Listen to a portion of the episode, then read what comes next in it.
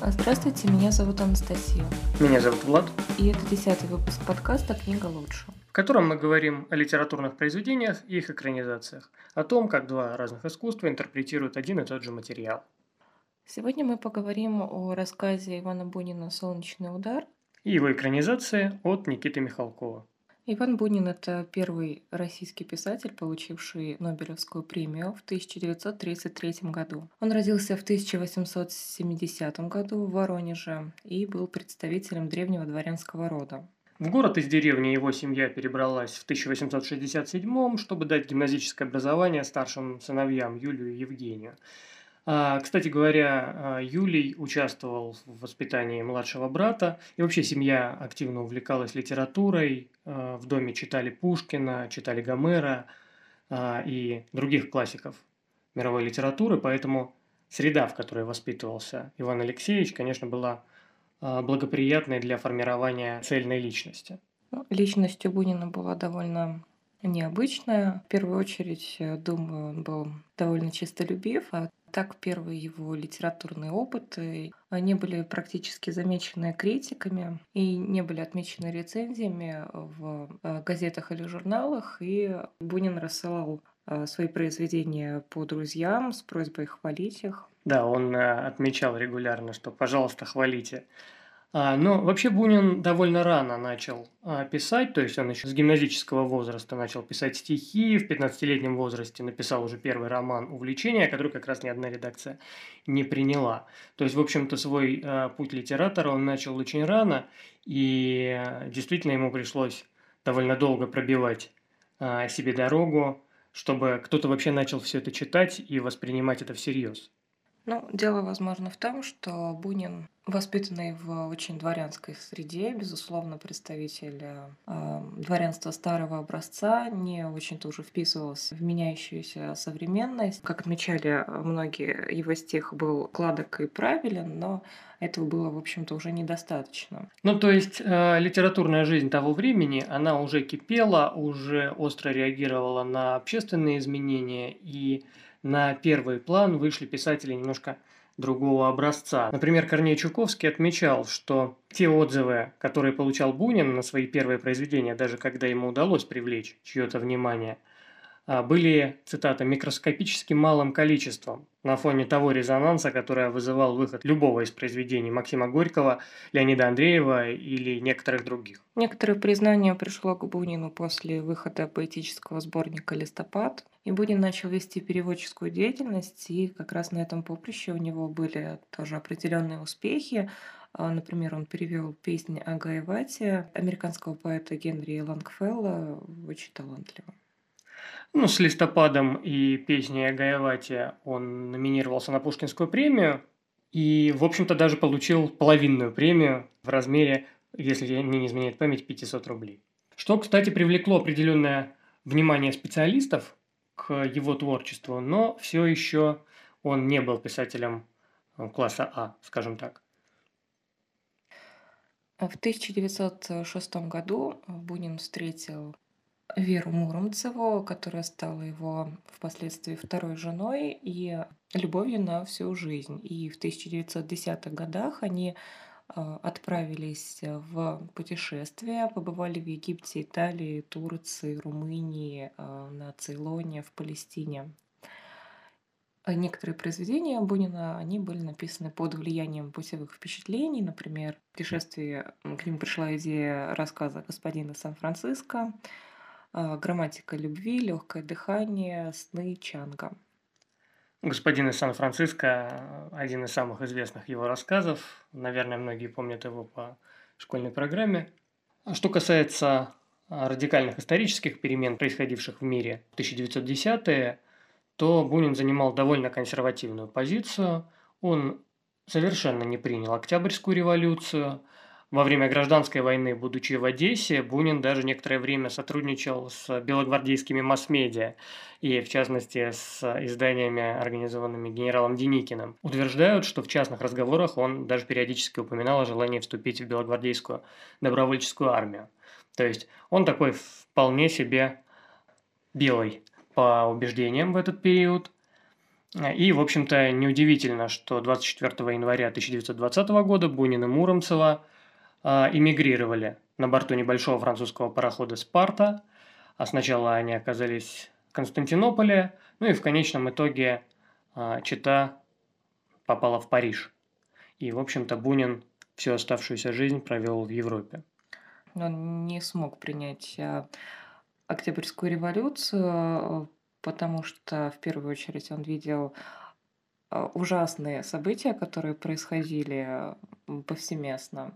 Ну да, говорили, что э, если Блок увидел в революции музыку, почувствовал музыку революции, то э, Бунин услышал хаотическую какофонию. Ну, он, как уже мы говорили ранее, был именно дворянином э, такого очень старого порядка и, ну, конечно, никак не мог принять идеал нового века. Но надо сказать, что путешествие Бунина и Муромцевой оно тоже было не э, конечно же. Дорога до Парижа заняла довольно долгое время. А, сопровождалось это все ужасными условиями и отсутствием денег, конечно. В эмиграции Бунин продолжил свою литературную деятельность, и, собственно, рассказ «Солнечный удар», о котором мы и собираемся сегодня говорить, был написан в 1925 году. А, и далее Бунин довольно плодотворно работал в эмиграции. Он написал э, «Жизнь Арсеньева», например, за которую и получил Нобелевскую премию по литературе в 1933 году э, с официальной формулировкой за строгое мастерство, с которым он развивает традиции русской классической прозы. Ну, кстати, Бунин действительно очень э, любил, например, Толстого. Он постоянно его перечитывал и всегда очень хотел быть на него похожим. Казалось бы, Нобелевская премия, ее денежная часть должна была решить все проблемы а, Бунина и а, его жены, а, но, к сожалению, он был не очень подготовлен к жизни, и поэтому значительная часть премии она отправилась на поддержку нуждающимся. Он большое количество денег передал в один из фондов для поддержки писателей. И также приходили просто тысячи писем а, с просьбой а, выслать денег, а, то есть мог написать какой-то моряк и попросить денег, и Бунин ему безоговорочно отправлял, в общем-то, деньги. Поэтому они не купили э, никакой, э, никакой недвижимость, не сделали никаких сбережений. Ну, в какой-то момент деньги внезапно закончились. А, деньги начали подходить к концу, да. К сороковым годам Бунин начал думать о том, чтобы вернуться в Советский Союз, но тогда уже начиналась э, Вторая мировая война. И, соответственно, процесс несколько застопорился. Да, вернуться было уже невозможно, но Бунин очень переживал за военные действия. Он отмечал Э, на карте передвижение противника и даже писал, что вот он переживает э, за Сталина в одной из его поездок э, и очень был удивлен этому. А после окончания Второй мировой войны они с Верой Муромцевой даже получили паспорта советские. В общем-то, готовились вернуться, но, но в 1946 году вышло постановление ЦК. О травле Зощенко и Ахматовой по поводу формализма, космополитизма и, и прочего. То есть, на самом деле, голословное обвинение этих писателей в том, что они враги советского народа и разлагают советское общество. И, в общем, Бунин передумал. Да, он, э, конечно же, передумал возвращаться. Так и прожил э, на французской вилле. А, но к концу жизни уже э, вилла была не очень-то хороша, то есть там не было там уже был отключен водопровод, возможно, даже электричество. В общем, закончил свою жизнь Бунин в довольно большой бедности. Что касается «Солнечного удара», то это рассказ, напомню, написанный в 1925 то есть уже э, в эмиграции, носит э, весьма ностальгический характер. История происходит еще в царские времена. Безымянный подпоручик и некая незнакомка случайно встретились на речном пароходе где-то на юге России. Пароход этот плывет по Волге, и эти двое, познакомившись, чувствуют, что между ними вспыхнула какая-то искра. Они решают сойти на ближайшей пристани и отправляются в гостиницу, где проводят друг с другом ночь – после чего расстаются. Женщина уезжает, а мужчина, подпоручик, остается еще в течение дня в этом городе. И вот это ощущение послевкусия после такой странной внезапной встречи составляет большую часть рассказа. В первую очередь э, рассказ воссоздает атмосферу. Сам Бунин писал, что идея пришла к нему в голову, э, когда он вспомнил ощущение, когда ты выходишь на залитую солнцем палубу из темного трюма. Ну и, конечно, самое вкусное, самое такое важное в рассказе это именно описание, которое практически переносит тебя на вот раскаленные улицы уездного города. Ну, вообще Бунин очень много работает с атмосферой, с деталями, со стилем. Хочется зачитать несколько цитат. Извозчик остановился возле освещенного подъезда, за раскрытыми дверями которого круто поднималась старая деревянная лестница. Старый небритый лакей в розовой косоворотке и в сюртуке недовольно взял вещи и пошел на своих растоптанных ногах вперед. Вошли в большой, но страшно душный, горячо накаленный за день солнцем номер с белыми опущенными занавесками на окнах и двумя необожженными свечами на подзеркальнике. И как только вошли и лакей затворил дверь, Поручик так порывисто кинулся к ней, и оба так иступленно задохнулись в поцелуе, что много лет вспоминали потом эту минуту. Никогда ничего подобного не испытал за всю жизнь ни тот, ни другой. Несмотря на стиль, отсылающий к классическим произведениям русской прозы, нравственная составляющая отличается, потому что, да, конечно, у Толстого а, и в Анне Каренине, и в «Воскресенье» есть какие-то такие элементы, но за ними всегда следует наказание, а, потому что ну, это неподобающее поведение. Здесь же непосредственного наказания а, не следует, э, и ну, в какой-то степени это немножко о личности Бунина, потому что он начал Э, жить с Верой Муромцевой, например, э, будучи еще в браке. Первая жена ему долго не давала развода, но и в браке с Верой Муромцевой не был полностью верен. Э, то есть потом уже в более старшем возрасте он встретил еще одну прекрасную девушку, и в какой-то момент они жили втроем на вилле. Замечательно. Ну, в общем, Бунин не понаслышке знает, что такое внебрачные связи, да, и, в общем, некоторое такое скажем, свободные нравы. Ну, это особенность характера. Действительно, да, бывают люди такие горячие, страстные. А, и, кстати говоря, стоит вот зачитать, мне кажется, еще один фрагмент, когда герой, подпоручик, а, вот начинает чувствовать это послевкусие того, что произошло, когда женщина уже уехала. Ширма была отодвинута, постель еще не убрана, и он почувствовал, что просто нет сил смотреть теперь на эту постель. Он закрыл ее ширмой, затворил окна, чтобы не слышать базарного говора и скрипа колес, опустил белые пузырившиеся занавески и сел на диван. Да, вот и конец этому дорожному приключению. Уехала, и теперь уже далеко, сидит, вероятно, в стеклянном белом салоне или на палубе и смотрит на огромную блестящую под солнцем реку, на встречные плоты, на желтые отмели, на сияющую даль воды и неба, на весь этот безмерный волжский простор. И прости, и уже навсегда, навеки. Потому что где же они теперь могут встретиться? Не могу же я, подумал он, не могу же я ни с того ни с сего приехать в этот город, где ее муж, где ее трехлетняя девочка, вообще вся ее семья и вся ее обычная жизнь. И город этот показался ему каким-то особенным, заповедным городом, и мысль о том, что она так и будет жить в нем своей одинокой жизнью, часто, может быть, вспоминая его, вспоминая их случайную такую мимолетную встречу, а он уже никогда не увидит ее, мысль эта изумила и поразила его. Нет, этого не может быть. Это было бы слишком дико, неестественно, неправдоподобно. И он почувствовал такую боль и такую ненужность всей своей дальнейшей жизни без нее, что его охватил ужас, отчаяние. В общем, стоит сказать, что «Солнечный удар» – это, безусловно, а, огромная литературная удача, потому что на протяжении всего нескольких страниц автору удается передать а, всю сложность вот этого чувства, которое возникает между мужчиной и женщиной, когда между ними вдруг возникает близость, которая никогда больше не повторится.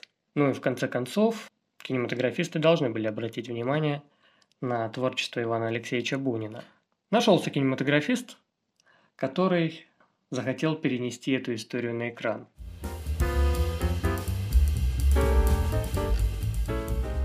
Никита Михалков проявлял э, интерес к творчеству Бунина на протяжении долгих лет. По крайней мере, сам он признается, что экранизацию «Солнечного удара» он задумал чуть ли там не 40 лет назад, когда Бунина поставить э, в советском кинематографе было еще практически невозможно.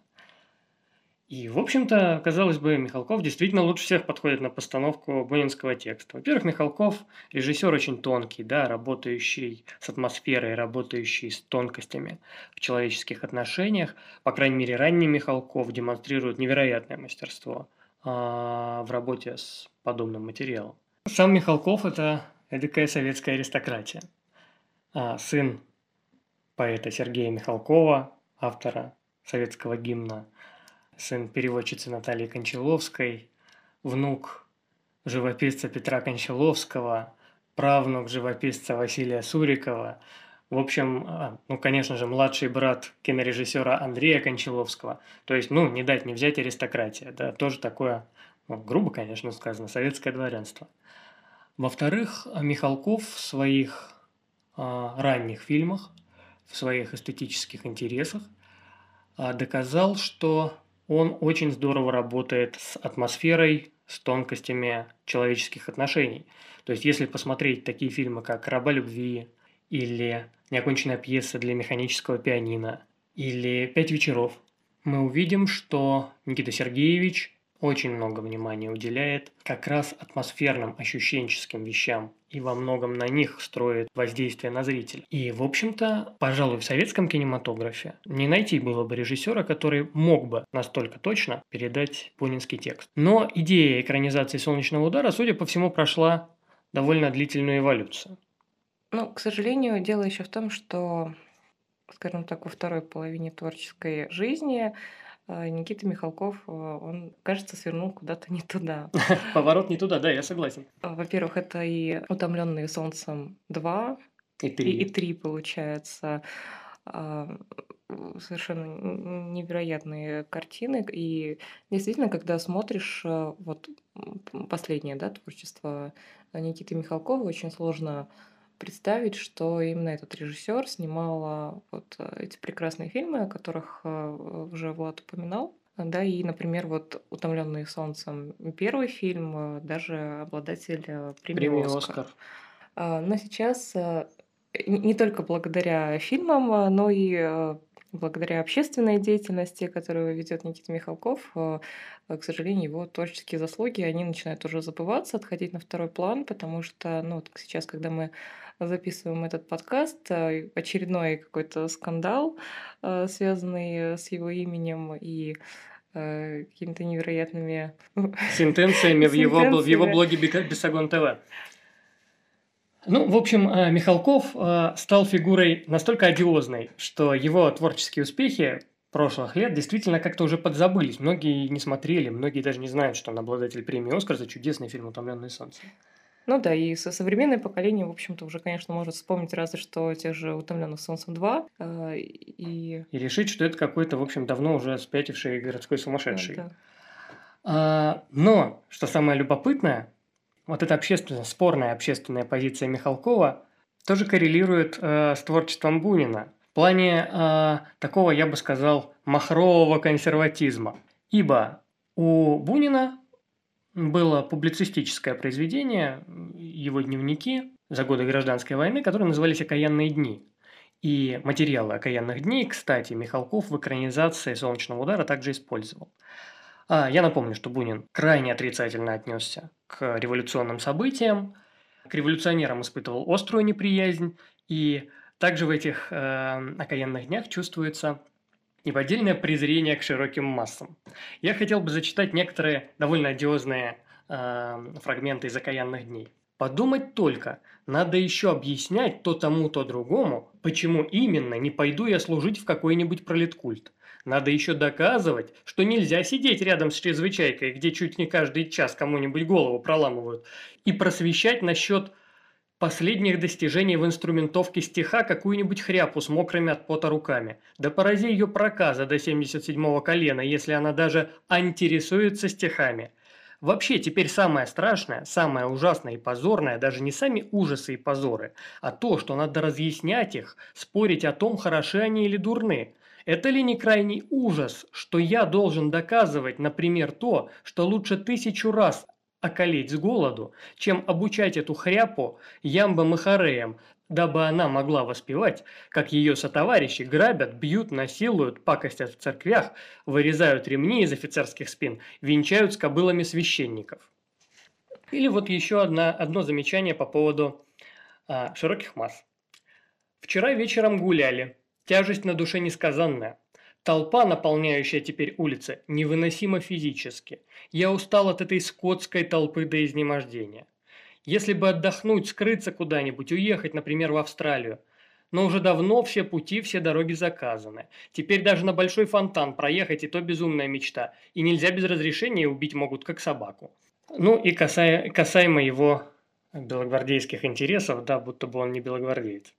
Вернее, будто бы он не белый по своим взглядам. Нельзя гулом хаять народ. А белых, конечно же, можно. Народу, революции все прощается. Все это только эксцессы. А у белых, у которых все отнято, поругано, изнасиловано, убито, родина, родные, колыбели и могилы, матери, отцы и сестры, эксцессов, конечно, быть не должно.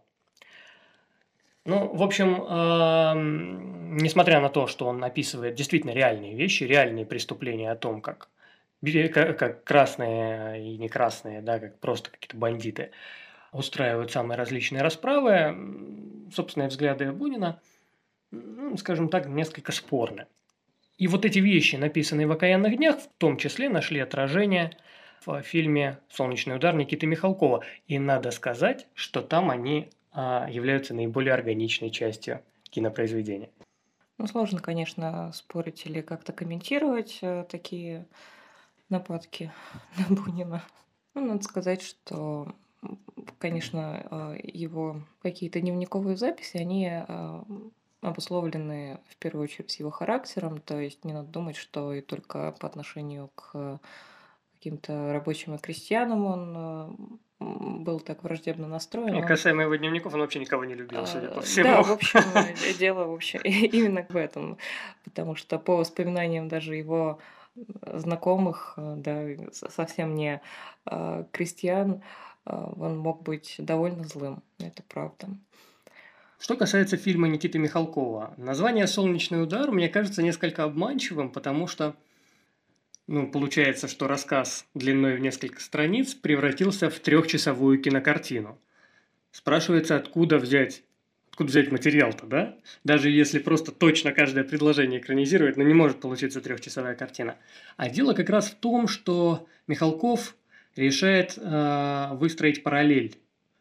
Э, в одной линии он показывает историю о разоружении белых, когда гражданская война уже проиграна, и где-то на юге России красные принимают унизительную капитуляцию белогвардейских офицеров, среди которых один из персонажей – это как раз тот самый подпоручик, который является героем рассказа «Солнечный удар». И вторая линия повествования – это как раз ну, более расширенная история солнечного удара, вот этого подпоручика и незнакомки. А, правда, вот эта линия, собственно, солнечного удара тоже обросла некоторыми подробностями, которые туда внес Никита Михалков. Да, он очень э, сильно расширил э, время нахождения героев э, на пароходе, добавил туда прекрасные в кавычках эпизоды с летящим голубым шарфиком. Отличающиеся крайне неудачной компьютерной графикой. Да, к сожалению, вот. А, на протяжении всего фильма графика не очень удачная. Постоянно почему-то используется эффект замедления или бумажная птичка превращается в настоящую птицу совершенно неудобоваримо. Ну да, это просто неубедительно. Также на пароходе добавляется а, целая сцена с фокусником и его неудачным фокусом. Тоже довольно неказистая, кстати говоря. Да, при том, что рассказ, он начинается с кульминации, можно сказать, с того, что э, офицер и незнакомка, они уже познакомились, а, уже понравились друг другу и выходят на вечернюю палубу из ресторана, и офицер предлагает сойти. А здесь же мы вроде бы как смотрим довольно долго на то, как они Знакомятся как бы. знакомятся, но на самом деле не совсем знакомятся, потому что В момент, когда он предлагает ей сойти, мы так и не понимаем, почему она соглашается. Да, они э, существуют все это время параллельно, то есть полтора или два часа э, от экранного времени э, они существуют параллельно, и потом, после того, как э, незнакомка исполнила арию, герой понимает, э, что он в нее окончательно влюбился и предлагает ей сойти. И она почему-то соглашается, при том, что она перед этим практически с ним не общалась. Вообще, мне кажется, что на удивление Михалков не сумел передать тонкости бунинского текста. То есть, казалось бы, я, я абсолютно убежден, что Михалков образца «Рабы любви», то есть образца конца 70-х, сделал бы это великолепно. Но сегодняшний Михалков почему-то так увлекся какими-то странными придумками, увлекся собственными придумками, а не бунинским текстом. И это, мне кажется, а, убило линию солнечного удара. То есть вот история с проходом на мой взгляд, в большей степени глупая и затянутая, чем чувственная. С другой стороны, я вынужден признать, что линия с белогвардейцами на юге России сделана великолепно. Она от начала до конца очень хорошая, ну, за редкими исключениями. То есть, на мой взгляд, там очень уж карикатурные Белла Кун и Землячка, то есть красная. Но а, то, что происходит с этими белогвардейцами, какие между ними отношения, какие они люди, как они переживают из-за того, что случилось. Вот этот вот вопрос, как это все случилось, в этой линии он идет постоянно, и это сделано замечательно. При этом при подготовке проекта Михалков сделал ряд необычных решений, которые где-то сработали, где-то нет. Например, на главные роли он пригласил молодых, малоизвестных актеров – двух иностранцев, а, Мартин Шакалиту, который сыграл подпоручика, и Милоша Биковича, который сыграл второплановую роль а, очень яркого белогвардейца, и начинающую актрису Викторию Соловьеву. А, стоит сказать, что, кстати, именно Бикович после этого фильма стал звездой, потому что действительно он приковал взгляды зрителей. Бикович свою работу сделал великолепно. Что касается Мартин Шакалиты, мне кажется, что он получился какой-то неказистый, из-за этого очень трудно герою сопереживать, он немножечко глуповатый.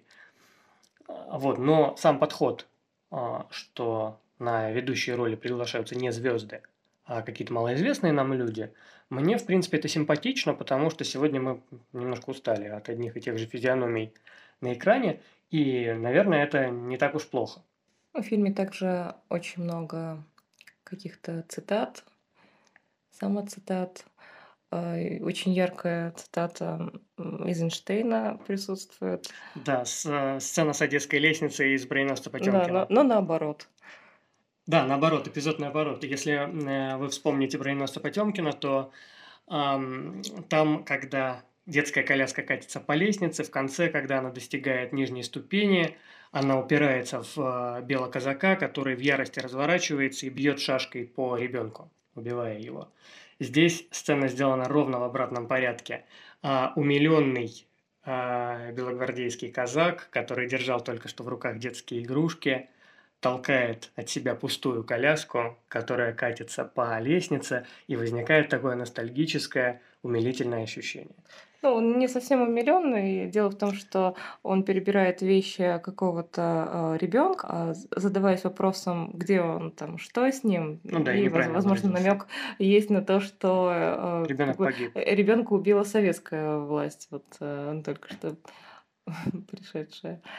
В общем, в этом даже видно, что к 2014 году, к моменту экранизации, Михалков очевидно, считает себя очень большим режиссером, э, ну, то есть, вот, цитируя Эйзенштейна. Да, в общем, такое он и является. Просто а, большой режиссер сейчас как будто бы непомерно самоуверен. Вот я бы сказал так. Ну, это, это уже какая-то, мне кажется, гигантомания. Все. Да. Э, и потеря связи с реальностью. Ну и надо сказать, что бюджет, затраченный на съемки фильма, просто колоссальный. Это 21 миллион долларов. при мизерных сборах. Да, при сборах по всему миру 3 миллиона долларов – это финансовая катастрофа. Но мы видим, что Михалков никак не переживает из-за этого. Он не переживал из-за провала «Утомленных солнцем 2». И, в общем, ну, как бы творит для себя. Творит для себя за огромные чужие деньги. Если делать какой-то резюме, «Солнечный удар» как фильм получился очень несбалансированный. Во-первых, он невероятно затянут. Во-вторых, вот эта линия белогвардейцев, она настолько хороша, насколько же плоха линия солнечного удара и парохода. И возникают некоторые сомнения по поводу того, вообще экранизация ли это Бунина. То есть, как бы вроде как Бунин там где-то есть, но бунинского духа, на мой взгляд, в Михалковском фильме нет. Там есть дух позднего Михалкова. Ну, в общем, не присутствует э, духа утерянного дворянства на самом деле. Хотя, конечно, видимо, э, режиссер старался именно это воплотить. Наверное, лучше прочитать рассказ Бунина, тем более он совсем коротенький. Уверен, получите удовольствие. А что касается солнечного удара Михалкова, ну, можно посмотреть белогвардейскую линию отдельно от линии солнечного удара. Довольно трудно будет сделать, постоянно перематывая фильм. А, ну да, к сожалению, экранизация, ну, скорее, ну, не совсем получилась, наверное. Не совсем экранизация. А, поэтому я тоже соглашусь, что нужно читать «Солнечный удар», смотреть не обязательно. Читайте хорошую литературу, смотрите хорошее кино. Всего доброго. До свидания.